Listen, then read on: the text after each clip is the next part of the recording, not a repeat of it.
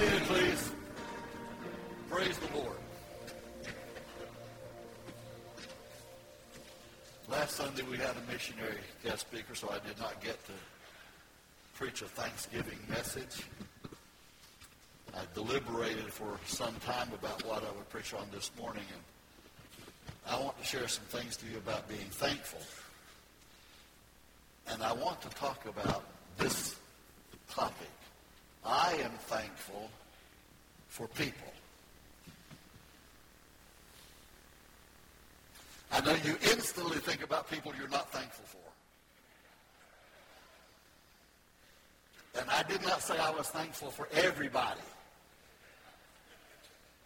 But I am thankful for many people that I have known and that I know. It's a challenge to live for God with others. If you were the only one living for God, it would be so easy, wouldn't it? The truth is it would be much more difficult, but sometimes we feel like that. Boy, if I just did, you know,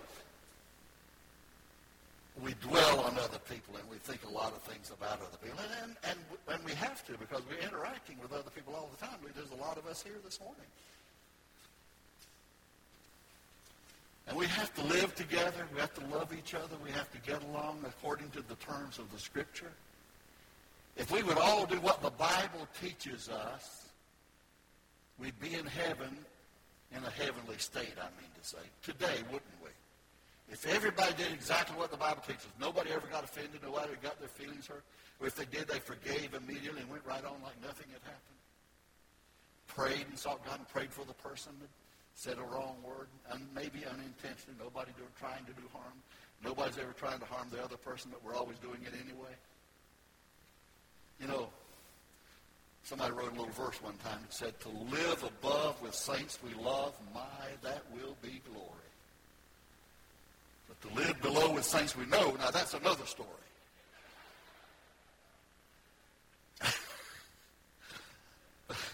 I've been blessed in my life.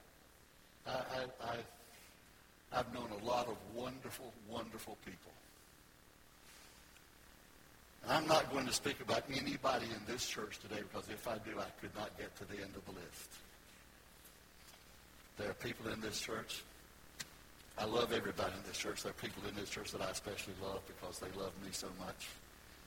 And, and they've supported me and helped me. And several years ago when I first came, I started to say be a part of this congregation. That's not true. This congregation didn't exist back then. But when I came to be a pastor of a church in Orange Park, people told me as I prayed about it and as I really deliberated before God what his will would be for me, and I did really take that to God. Would I stay? Would I stay when I was when I was asked to stay? Would I stay? And I really went to prayer about it, and God helped me a great deal because people came to me. I would say maybe about three different people. I remember came to me and said, "The Lord has shown me a word for you." I'm careful when I hear that. This was good. And it was basically this. God's going to send you the people that you need to help you. And that is a promise that God has fulfilled. That people in this church, if Jesus doesn't come and we're all alive in 10 years from now, and I'm up, I'm up talking to somebody about people I remember, like I'm going to talk about today, I will name some of you in this congregation.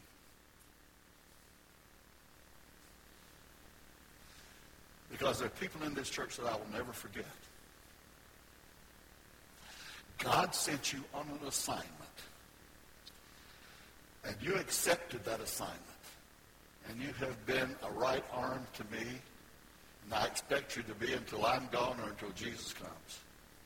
Because you accepted what God told you to do. You took his assignment. You're fulfilling God's will. And you make that possible. You make it possible for me to be the pastor of this church. If it were not for many of you, I will tell you I would have been gone a long time ago. I, I couldn't have held up.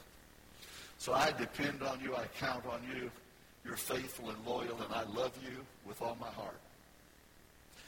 And I'm going to tell you about some people, and I think this is appropriate to talk about people. And I say, I'm thankful for people. I think it's appropriate to talk about that. Paul did so much of that.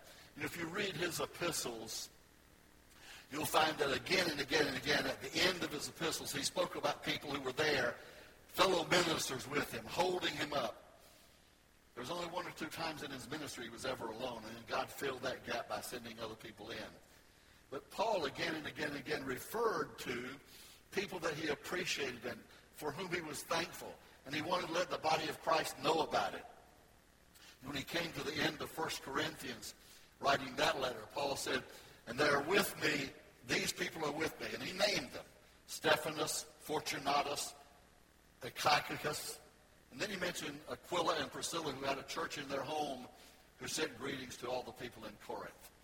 But he said, These people are, here with me, holding me up, ministering with me before the Lord. When he came to the end of Ephesians, he spoke of Tychicus, the dear brother and faithful servant in the Lord, who was there with him, again, supporting him in his ministry, blessing him and helping him.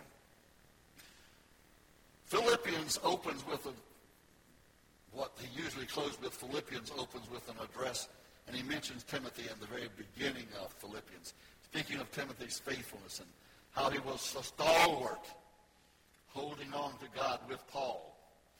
When he came to the end of Colossians, he was abundant in his praise for many other people. There were more with him. He mentioned Tychicus, the same person that he had already mentioned in Ephesians. Colossians, he says, Tychicus is still with me. And Onesimus, the runaway slave who had come under the guidance of God, who had been brought in and was now a big supporter of the apostle. Then he mentioned Aristarchus, Justus, Epaphras. He called Luke the beloved physician. That's where that comes from. And he said, Luke is with me. As well as Demas, who was serving God with him there. Second Timothy has so many numbers of names. I'd you just read it and go to the end of 2 Timothy and read all the names that Paul says were with him, standing with him, supporting him. He remembered them, is my point. At the end of uh, Philemon, that little, remember that little one chapter book in the Bible just before Hebrews? One chapter that Paul wrote to the man, the Christian man Philemon, whose slave Onesimus had run away and now had joined Paul because he had come to salvation became a part of Paul's ministry and did not know that Paul knew his former master, but Paul did. And then Paul addressed a message to Philemon and said, I'm sending this man back to you who has become very profitable to me, and now he'll be more profitable to you as well. And I want you to put anything that he may owe you to my charge. That was what Paul wrote about Onesimus, who was there with him in this ministry. And then he went on to mention Epaphras, a fellow servant. They mentioned Mark, the man who had turned away from him and, and uh, Barnabas, but had come back and was now received and very valuable in supporting Paul's ministry. Aristarchus, Luke again, his fellow workers, all of, he didn't name all of them, he said all of my fellow workers. So that was just a really complimentary thing on the part of the Apostle Paul. And if I were writing my memoirs in a way to speak of my thankfulness and my praise for other people. I, I would have a lot of people to name. I've already told you, a lot of you would be on my list. There are people from my past are on my list. I found, however, in this, in this visit of nostalgia that kind of swept over me with my birthday being not long ago, and then coming to Thanksgiving and coming up to Christmas, I always get rather uh, uh, nostalgic at this time, and I start thinking about things in the past and I think about mostly good things, and every now and then I think about a bad thing. And uh, uh, but I, this is what I've learned about people, individuals serving God, who get offended and get uh, disturbed and distressed at something that they hear being taught, or something that is said, or something they don't understand, or something that they misinterpret. And I've had that happen again and again and again. But what proves the value of what you believe and what you think and what you're saying, and what the same thing for me, what proves the value of whether we're right in our interpretation of what we've heard and what we've disagreed with, what proves the value of that is how we act in response to it. Do we begin to act carnal and talk about everybody that said something that we think we, that we disagree with and we don't like? Do we begin to act carnal and act fleshly and not in the Spirit? Or do we, in spite of all things, continue to walk in the Spirit, live spiritually, do what God has told us to do, practice the Word of God, and prove our spirituality by taking the more excellent way that Paul spoke about in 1 Corinthians 13? That's what we all ought to do every time. I've had people that did that, forgave me when I didn't even know I needed forgiveness. I've had people who forgave, me, and then I've had other people who would not forgive me no matter what because I was wrong and they were right.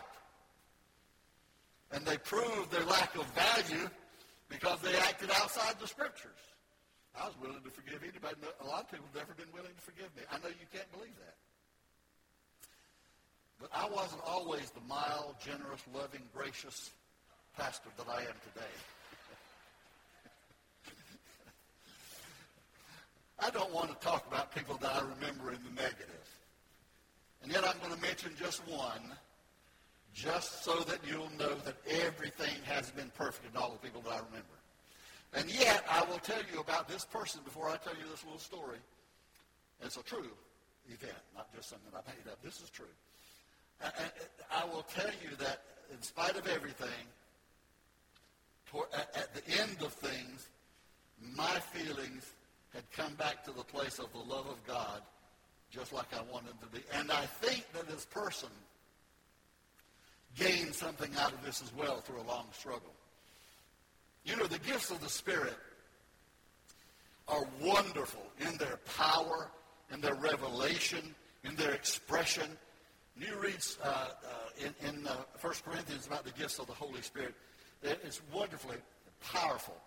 And it goes on to talk about all the wonders of the Holy Spirit, the power of the Holy Spirit, especially in the nine spiritual gifts. And then he comes to the end of all of that teaching, and at the last statement of that chapter 12, where he's talked about all of this wonderful power of God, he says, And yet I show unto you a more excellent way. And then he goes on to write 1 Corinthians 13. The power of love is the greatest power of the Holy Spirit that you can ever know.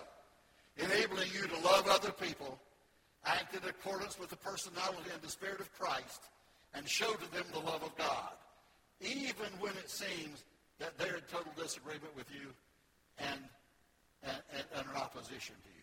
That's the test of the true Christian faith. The true Christian walking with God and walking in the Spirit. That's the test of it. One morning in a Sunday morning service, I'm telling this because it's, it, it is so applicable to several people that I've known in Orange Park. Frankly, that's why I'm telling you this. One Sunday morning, my choir director uh, led the choir. Wonderful Spirit of the Lord present in the service. The Spirit of God began to move. Sleeping over people started to weep, and the Holy Spirit was just working in, in precious ways, really in deep, precious ways. And uh, People were raising their hands, praising God. Some were speaking in tongues. Just, just glorifying the Lord.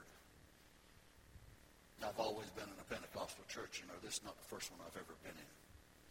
So, so that's what they were doing. And, and then I heard somebody speaking in tongues. I heard it. I honestly thought when I heard it that it was an expression of praise and worship. I didn't hear it come out as a message in tongues.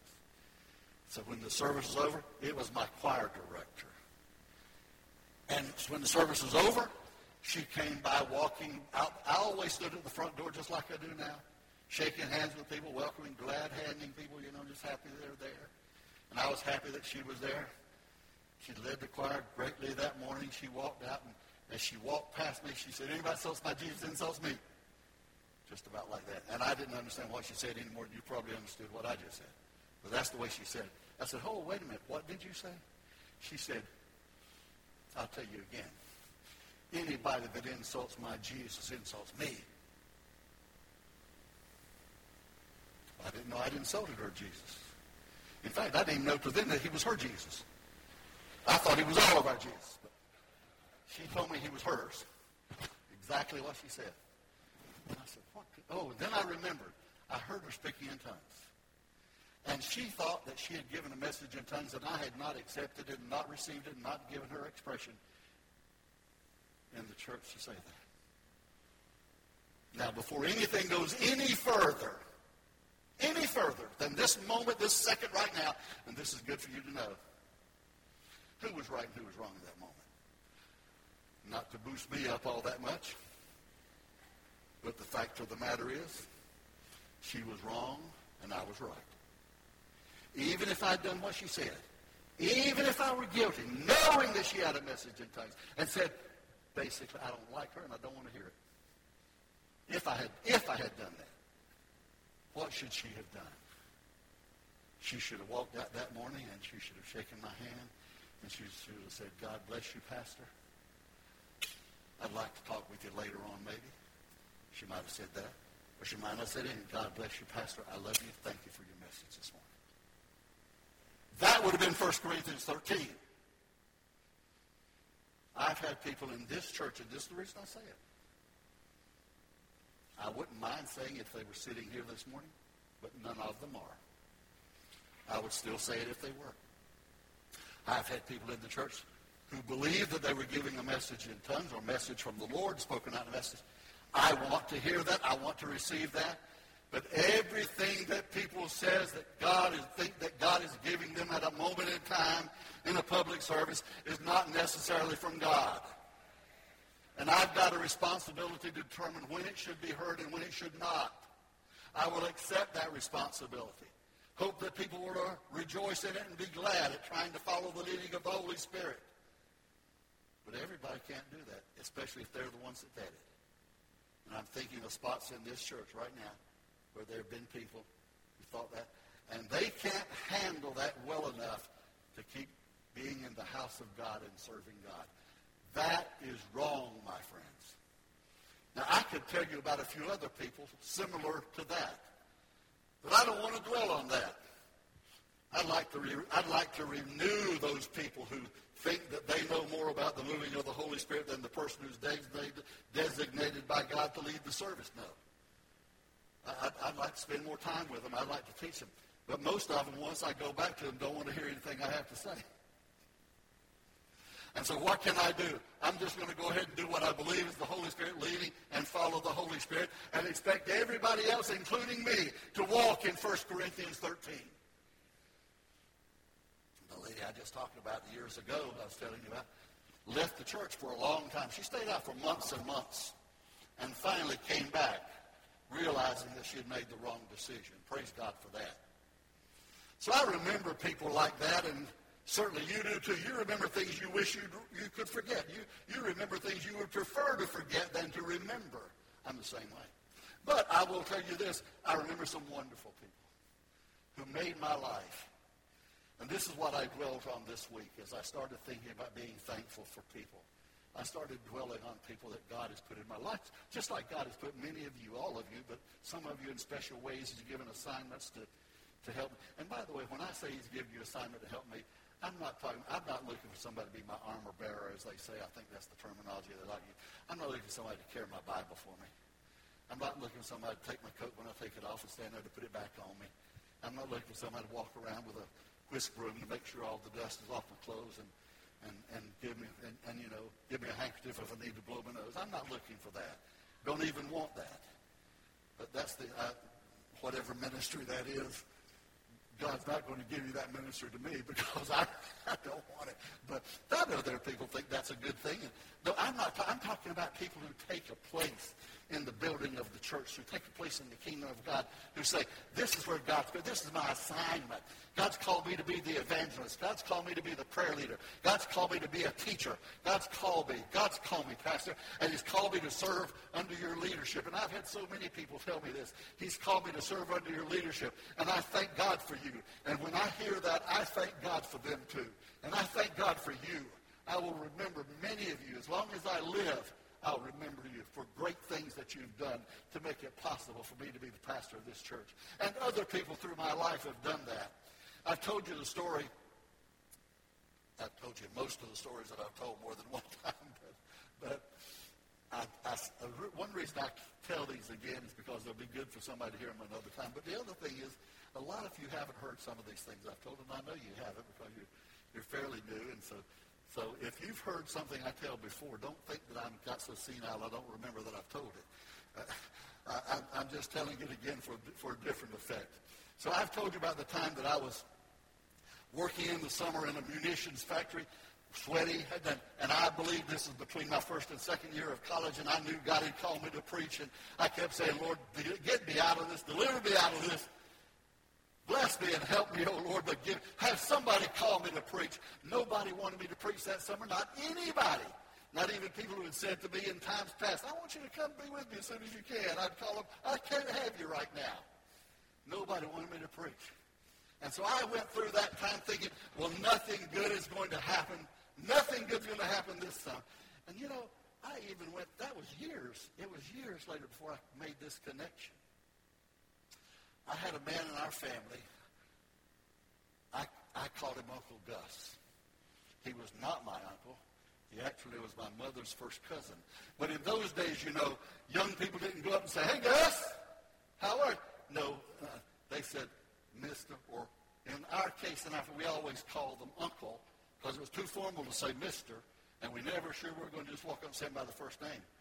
Unless we wanted a long-term reminder not to do it again. So he was my Uncle Gus. And, and he, was, he was prosperous. He and his brother,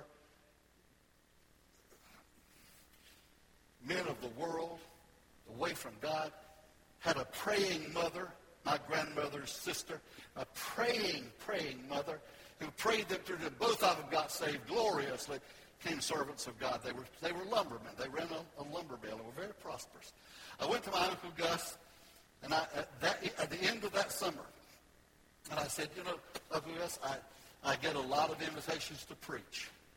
And I can't go preach in most of them because I'm in school. I don't have any way to go to get there. I said, and uh, somebody had come to me and offered me a car. I'd just take over the payments on it. Somebody in the family couldn't keep it and take over the payments. And I said, I've had this offer on this car, and I, I, I know I can't afford it going to school. I just wonder if you might be able to help me some with this. And he said, how much are the payments on it? I said, they're $50 a month.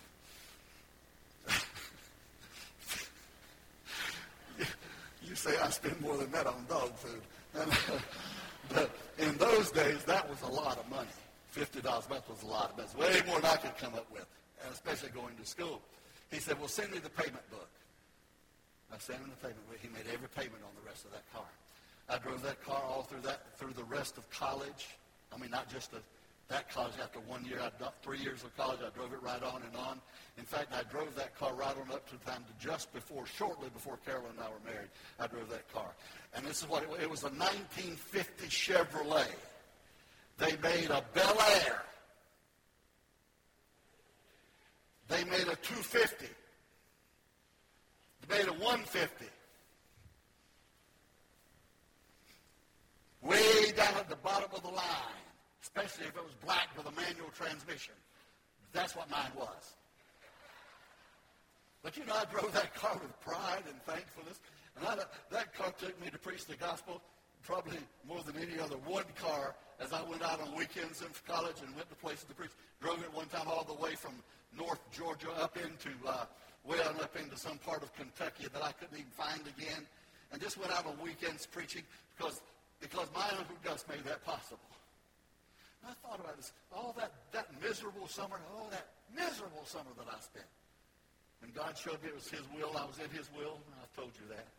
And, and, and then for my Uncle Gus to give me that car, first person that ever gave me a car.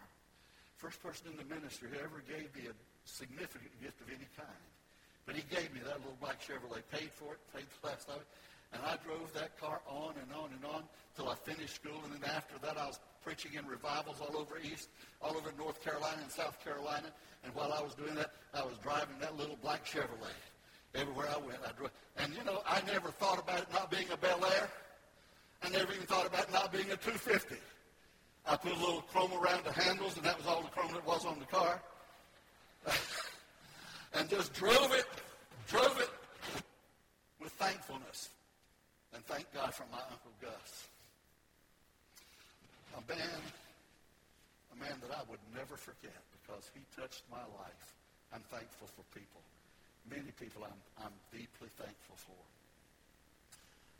I went to I went to pastor a church when I first came into the Assemblies of God.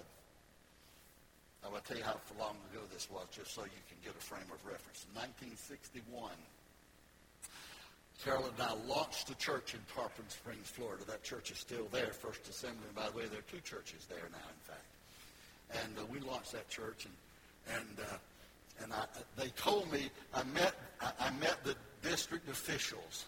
Brother J.D. Courtney was the superintendent at the time. J, I just a side issue here, side point here. I'm talking about being thankful about people. I have so many things flooding through my mind.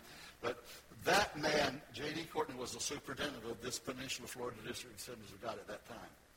He had dedicated Carolyn back when she was a baby in, North, in Greenville, South Carolina, where he was a pastor at that time.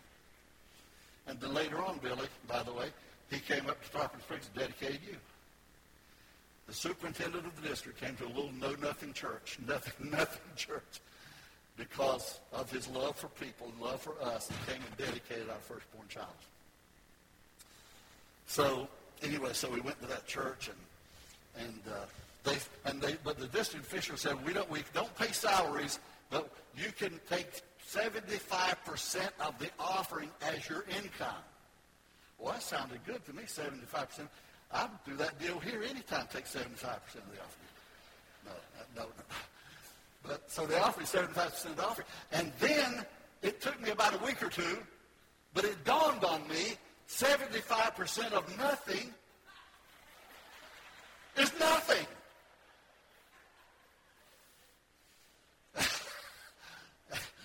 so we were there with a baby and a 1957 Oldsmobile. I might tell you a little bit about just a minute. That wouldn't halfway run.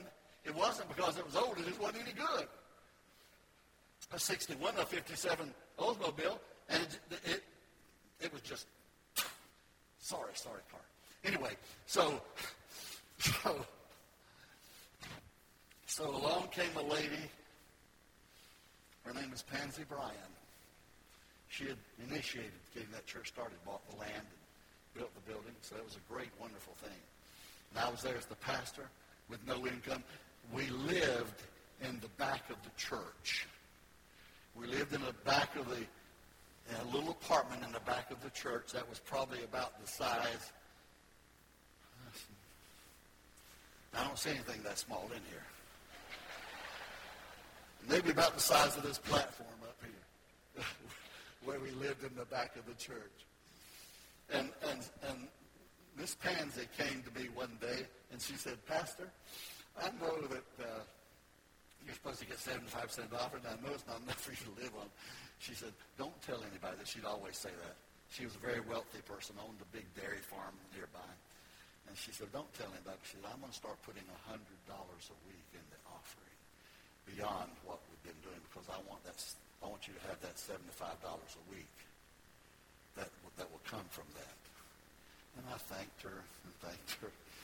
Later on, I thanked her again. but you don't forget somebody like that. And she did it as long as I was there, as long as I was on that percentage basis. As long as that went on, she put that $100 a week extra in that offering. Above and beyond her tithe, she put that extra $100 a week in there because she wanted to bless Carolyn and me. And after my first car was given, I'm talking about people now. I'm not talking about money and I'm not talking about cars. I'm talking about people. Because I, to this very day, when I think about Pansy Bryan, I think good thoughts. She's going to be with Jesus now. I think good things. I praise God that God put her in my life.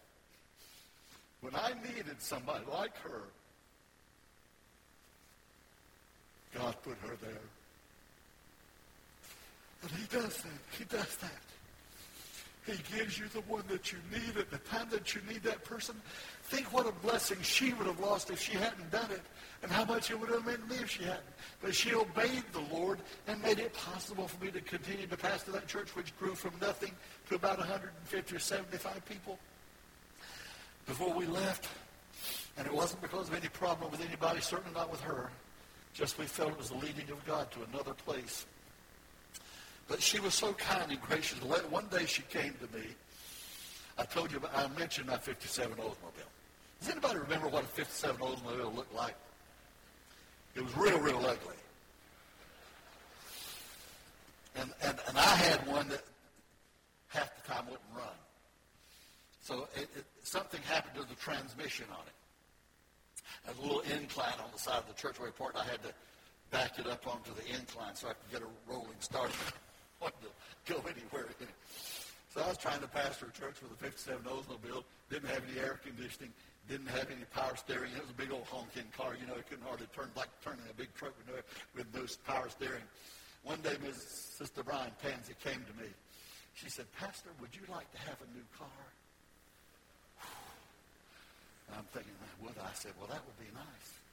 She said, well, my son and daughter-in-law are going to trade their car in. It's a Pontiac. I knew what it was. I'd seen it lots of times. A Pontiac Ventura. And, and she said, so I want you to ha- have that car if you'd like to have it. I said, well, I always called her Sister Brian.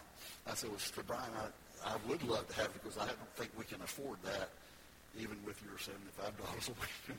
She said, oh, no, no. She said, I, I want to make, if you wanted it, I just want to know if you wanted it. And if you do, I'm going to make it possible for you to get that car. So when they trade it in, I'm going to tell them to hold it for you. And you go down there and you work out with them the best deal that you can and, and set up the payments on it. And you come back and tell me about it, and I'm going to take care of the payments for you.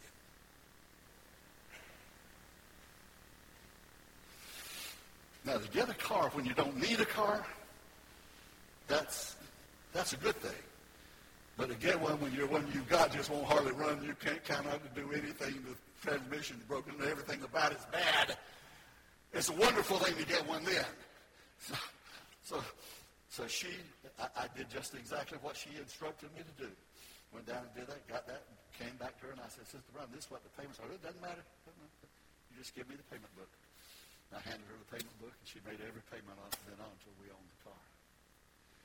Now, I'm not talking about people giving me cars. I'm not talking about giving, people giving me money, and I'm not talking about people doing things for me. I'm talking about people who fill a place where God puts them, who take the assignment that God has given them. They serve God by serving others, and they become a blessing in the kingdom of God because they obey God. I don't think it was because I looked so pitiful. I tried not to ever look pitiful. In those days, particularly, because I was so pitiful, I tried not to look like it at all.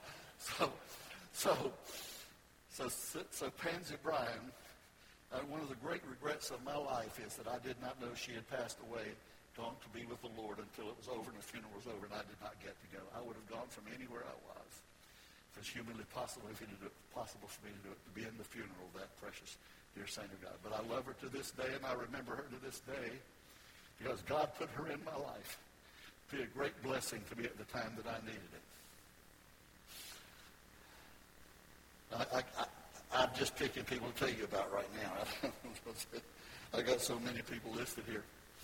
Carolyn's grandmother was a great woman of God. Her name was Lula and uh, we all called her Granny. And she was a, she was a mighty, a powerful woman of God. You don't remember her at all, do you? Or do you? You remember? One time she told me when she first came in, they were members of a high society church in Greenville, South Carolina. When she got going into Pentecost through a healing, she was healed herself. And she went over to check out that little church with J.D. Courtney was the pastor I mentioned a minute ago. She went out to check out the old church on the other side of the tracks in those days where they were. And so she found something that she didn't have, a Pentecostal church where God's Spirit was moving, came real in her life, and it was powerful to her.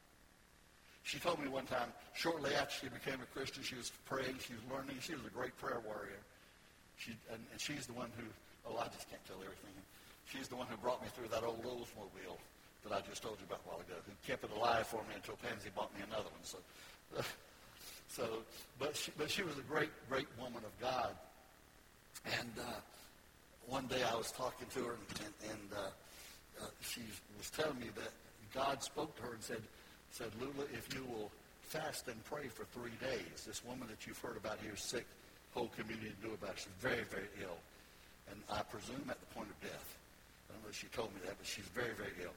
So she said that God spoke to me and said, if new Christian now, new baptized in the Holy Spirit, said to her, if you will fast and pray for three days, then go to her house and pray for her and lay hands on her, I'll heal her.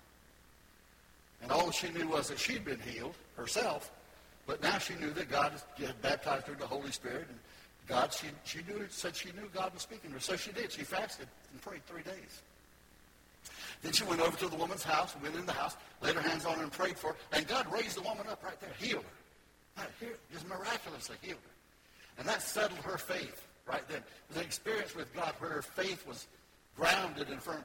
And she was a woman of prayer, a prophetess of God who believed God. Carolyn has great heritage. She's told you a little bit about her grandmother. I telling, I was telling her some things over the last couple of days that her grandmother told me she didn't know that her grandmother had ever told me that just about things that we we talk about the things of God.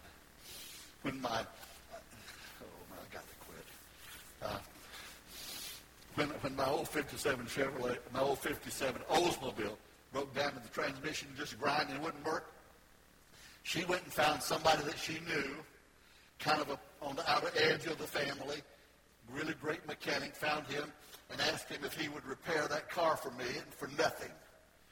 This, she was bold like that. She, she had a ministry of help. She just go in and so she said, would you repair that uh, my granddaughter's married to this little preacher who can't buy anything. You know, she didn't say that.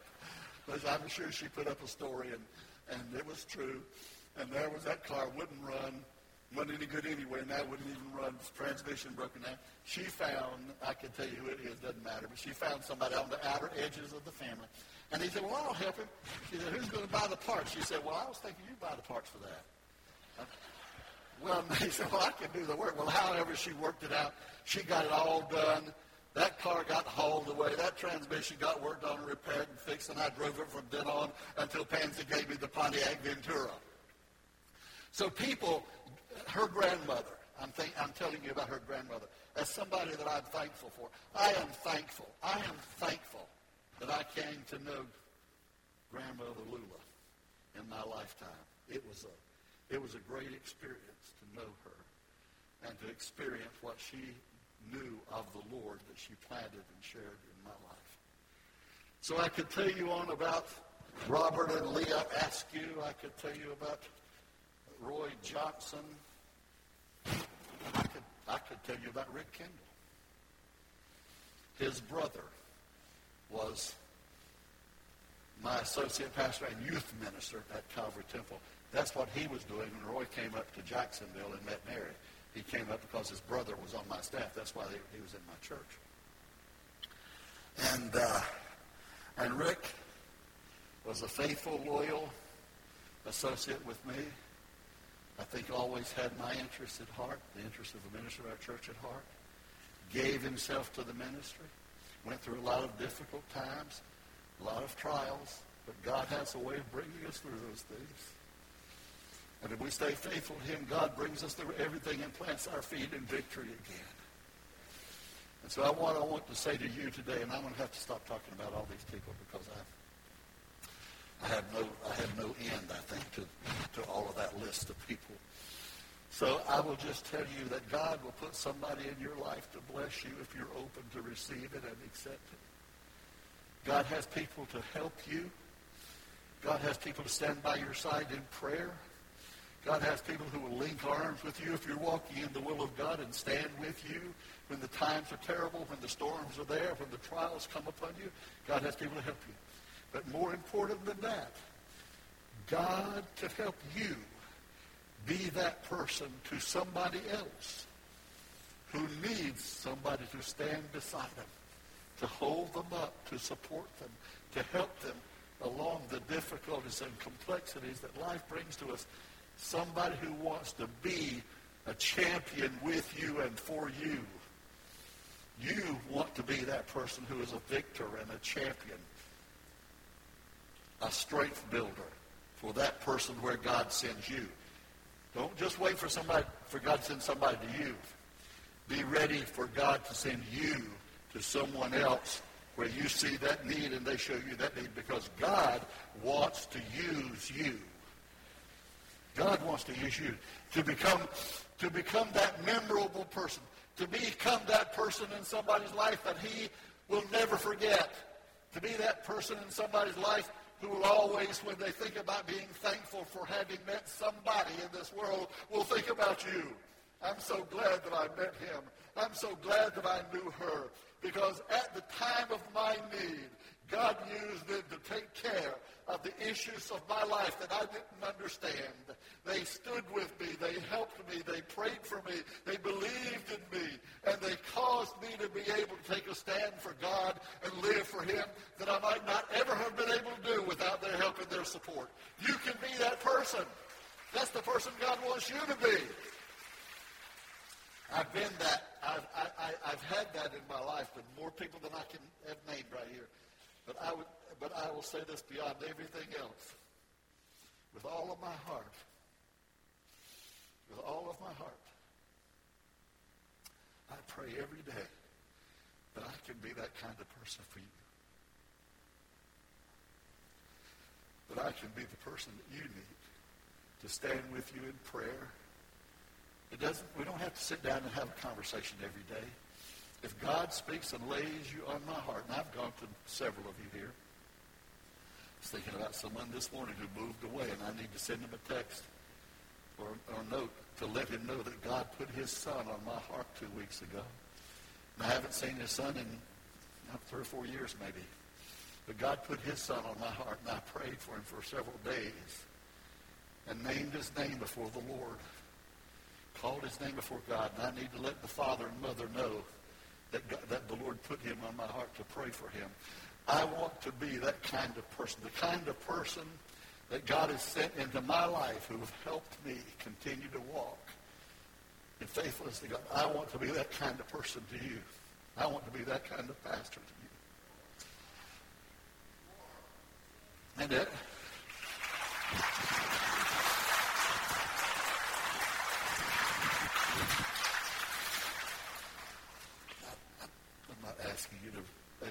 I appreciate it. I appreciate it. I'm not, that's not what I'm asking you for, but I appreciate it. I'm just telling you my heart. I believe God has put us together, you and me, for a purpose for his kingdom. We've seen some of it. We haven't seen all of it, what we're going to. And we'll know it. We'll know it. Because if we will be faithful to God, and in being faithful to God, faithful to each other, God is going to do great and mighty things. It's unlimited what we're going to see God do. I want to share something with you just for a moment this morning as I talk about coming into this Christmas season. We've got a beautiful church, a beautifully decorated church that people have worked hard, expended hour after hour decorating the whole campus as well as the interior of the church that you see. And all of the, all that we see here, we want to be a reminder to us. A reminder. Looking ahead, looking forward. Keep ourselves reminded that the whole world was dark when Jesus came. And into that darkness Jesus came and declared about himself, I am the light of the world. And that's what we celebrate with the beautiful lights that we have in our church this morning as you see these lights come on all around me.